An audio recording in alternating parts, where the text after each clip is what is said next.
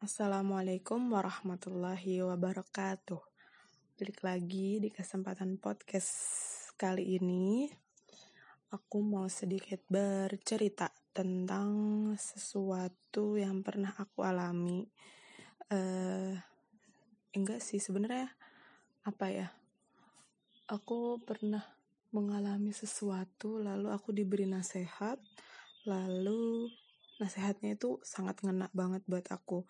Soalnya kayak sampai sekarang gitu kan kita pasti masih mengalami hal itu.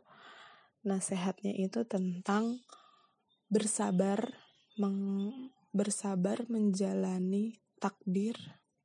Bukan bersabar menjalani deh bersabar menjemput takdir yang sudah digariskan buat kita. Jadi um, ini sekitar bulan Desember atau Januari aku lupa tepatnya. Kayaknya Desember Desember akhir-akhir kemarin. Jadi kebetulan kan pada waktu itu aku tuh baru selesai sidang bulan November dan akan pulang ke rumah Januari. Nah ketika itu kebetulan banget emang aku tuh sengaja untuk pamitan dulu sama orang-orang.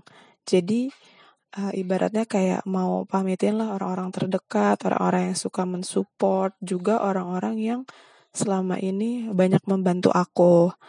Nah, salah satu orang yang sering banget aku mintain nasehatin aku dan menguatkan aku dan aku kadang suka curhat macam segala macam segala macam.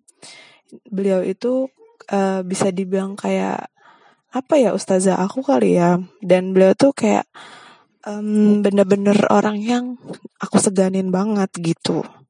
Jadi pada waktu itu aku ke sana ke rumah beliau uh, berdua sama temen aku. Posisinya emang aku baru lulus dan temenku tuh baru mulai kuliah S2.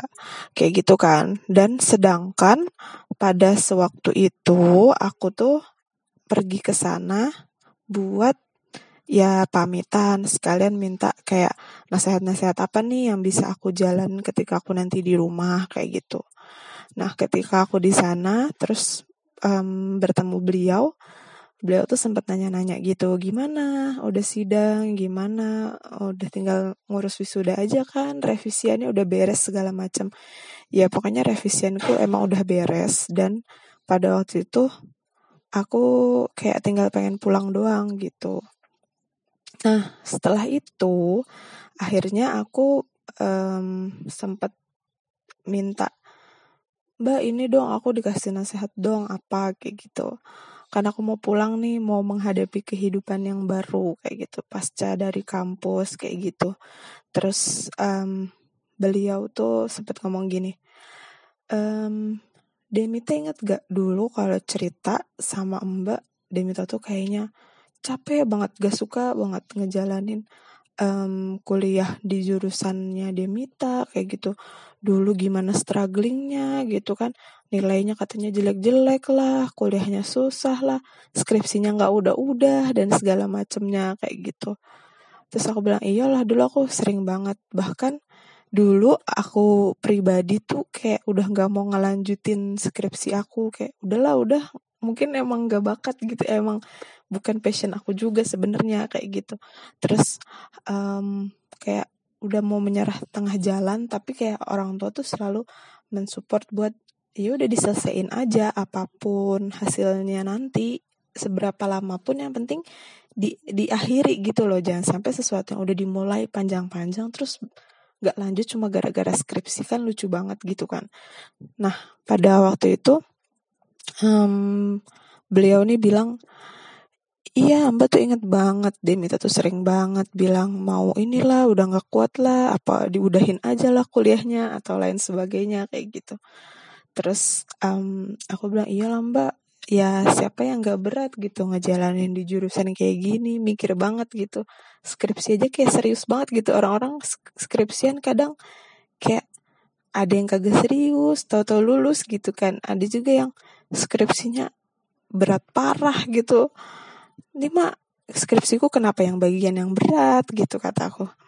Terus Padahal semua orang pasti namanya ngehadapin skripsi tuh ngerasa kayak judul skripsinya adalah judul skripsi tersusah dan terberat.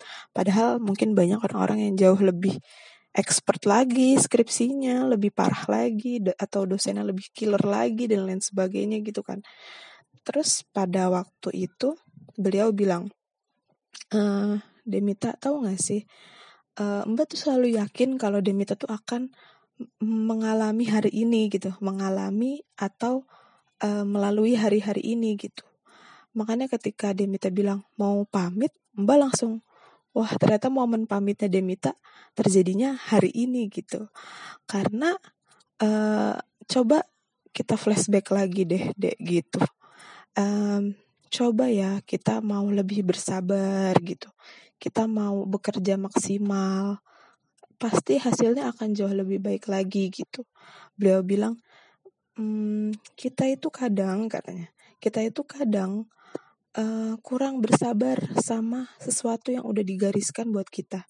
Sebenarnya kayak semisal kita kuliah, kita yakin nih kita sebenarnya bakalan lulus kok pada akhirnya event skripsinya susah, event kuliahnya susah nilainya jeblok-jeblok, dosennya bla bla bla bla. Kita tuh yakin pada akhirnya kita akan lulus gitu. Tapi kita tuh kadang nggak bersabar sama jalan kita buat menuju akhir itu kayak gitu. Terus di situ beliau bilang coba dulu coba kita ulang lagi yang dulu. Pas apa yang pengen Mita lakuin? Misalnya Mita akan tetap lulus nih di tanggal 14 November aku sidang itu 14 November Mita tahu nih Mita bakal lulus tetap 14 November Terus Mita akan melakukan apa?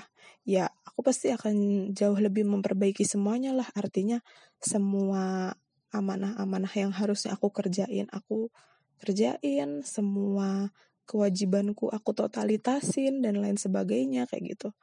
Terus beliau bilang, ya itu benar gitu. Coba dulu deh Mita lebih total lagi buat ngerjain semuanya. Belajarnya lebih total, dakwahnya lebih total. Terus eh, amalan-amalan ibadahnya lebih total, pasti hasilnya akan jauh lebih indah daripada saat ini, kata beliau gitu. Terus abis itu aku berpikir juga, iya juga ya gitu. Terus uh, beliau nyontohin temanku tuh yang satunya.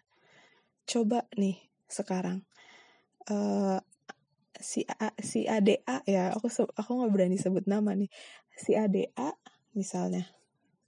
Dek, kamu kan sekarang udah S2 iya terus uh, kebetulan dibiayain sama dosen kan temanku ini iya mbak gitu coba dulu kamu pas S1 uh, eh, apa yang kamu sesalin gitu iya aku uh, apa suka hilang-hilangan mbak kabur-kaburan gitu kabur-kaburan dari apa kerjaan-kerjaanku gitu buat nyelesain skripsi dia bilang kayak gitu terus bilang coba ada dulu ngejalanin semuanya, nggak kabur-kaburan, dikerjain dengan totalitas.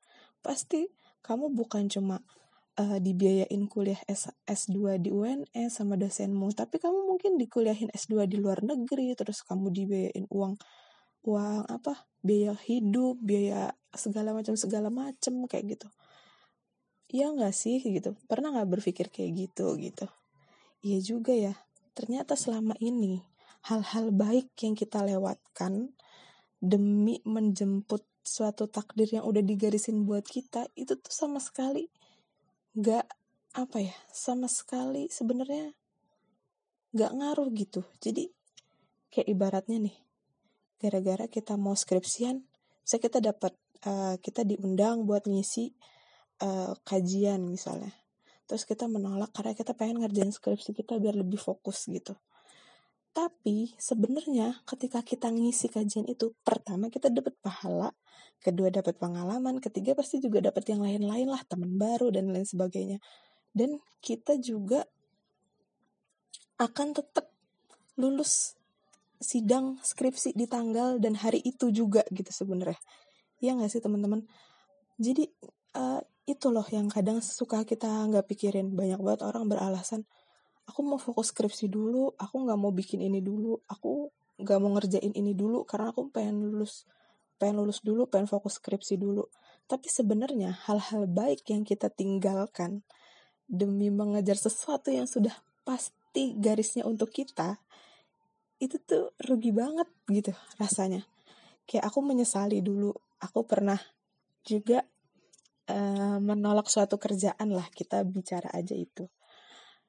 Um, dulu aku nolak suatu kerjaan aku pikir kalau aku ngerjain itu wah skripsi aku pasti nggak karuan banget. Aku nggak bisa ngelab pada tahun itu dan aku nggak bisa uh, nyelesain kuliah itu. Karena pada waktu aku dapat kerjaan itu tuh aku kebetulan masih 25 SKS dong. Sedangkan teman-temanku udah, udah pada ngelab kayak gitu. Jadi aku kayak ah, enggak enggak bisa. Aku SKS aja masih segini gitu. Dan aku menolak itu. Dan aku menyesalnya karena ketika aku menolak sesuatu yang baik Allah jadi sibukin aku sama sesuatu yang buruk kayak gitu. Jadi ketika aku nolak kerjaan itu aku malah jadi jauh iya aku bisa uh, ngelab dikit-dikit nyicil dan aku bisa kuliah dengan tenang tapi banyak hal-hal yang ngeganggu dalam hidup aku gitu mulai berdatangan ketika itu. Dan aku tuh bener-bener nyesel banget pernah uh, menolak suatu kebaikan demi apa ya ya egoku pribadi gitu. Aku cuma pengen nyelesain skripsiku dan lain sebagainya kayak gitu. Jadi ya itu um, yang aku bener-bener ngena adalah kita itu harus bersabar menuju takdir yang udah digarisin buat kita. Pun beliau juga ngomong, kita kan sekarang saat ini belum ada fokus kayak rencana ingin menikah dalam waktu dekat atau lain sebagainya. Terus aku bilang, ya mbak, saya mah masih, uh, maksudnya masih santai aja. Ya kalau emang ada jodohnya ya udah maju gitu. Kalau nggak ada, ya udahlah gitu. Maksudnya masih harus kerja juga, masih bisa kerja juga, masih bisa bikin karya-karya lain gitu nggak concern banget kayak harus menikah bulan ini gitu. Nggak nggak ada kayak gitu sama sekali kan. Nah beliau ngomong kayak gitu sama kayak gitu mit. Nanti akan ada masanya kata beliau akan ada masanya. Mita tuh bener-bener yang kayak kapan nih aku nikahnya? Kapan nih aku ini segala macem? Tapi yang harus Mita lakuin adalah bersabar aja gitu sama takdir yang udah digarisin. Mita kan tetap nikah tapi kapannya? Tinggal gimana Mita mau memperbaiki diri, mau mempersiapkan diri dan mau melakukan yang terbaik. Ya kayak gitulah kurang lebihnya teman-teman. Uh, itu aja yang bisa aku sampaikan. Uh, ketemu lain kali lagi, semoga bermanfaat. Assalamualaikum warahmatullahi wabarakatuh.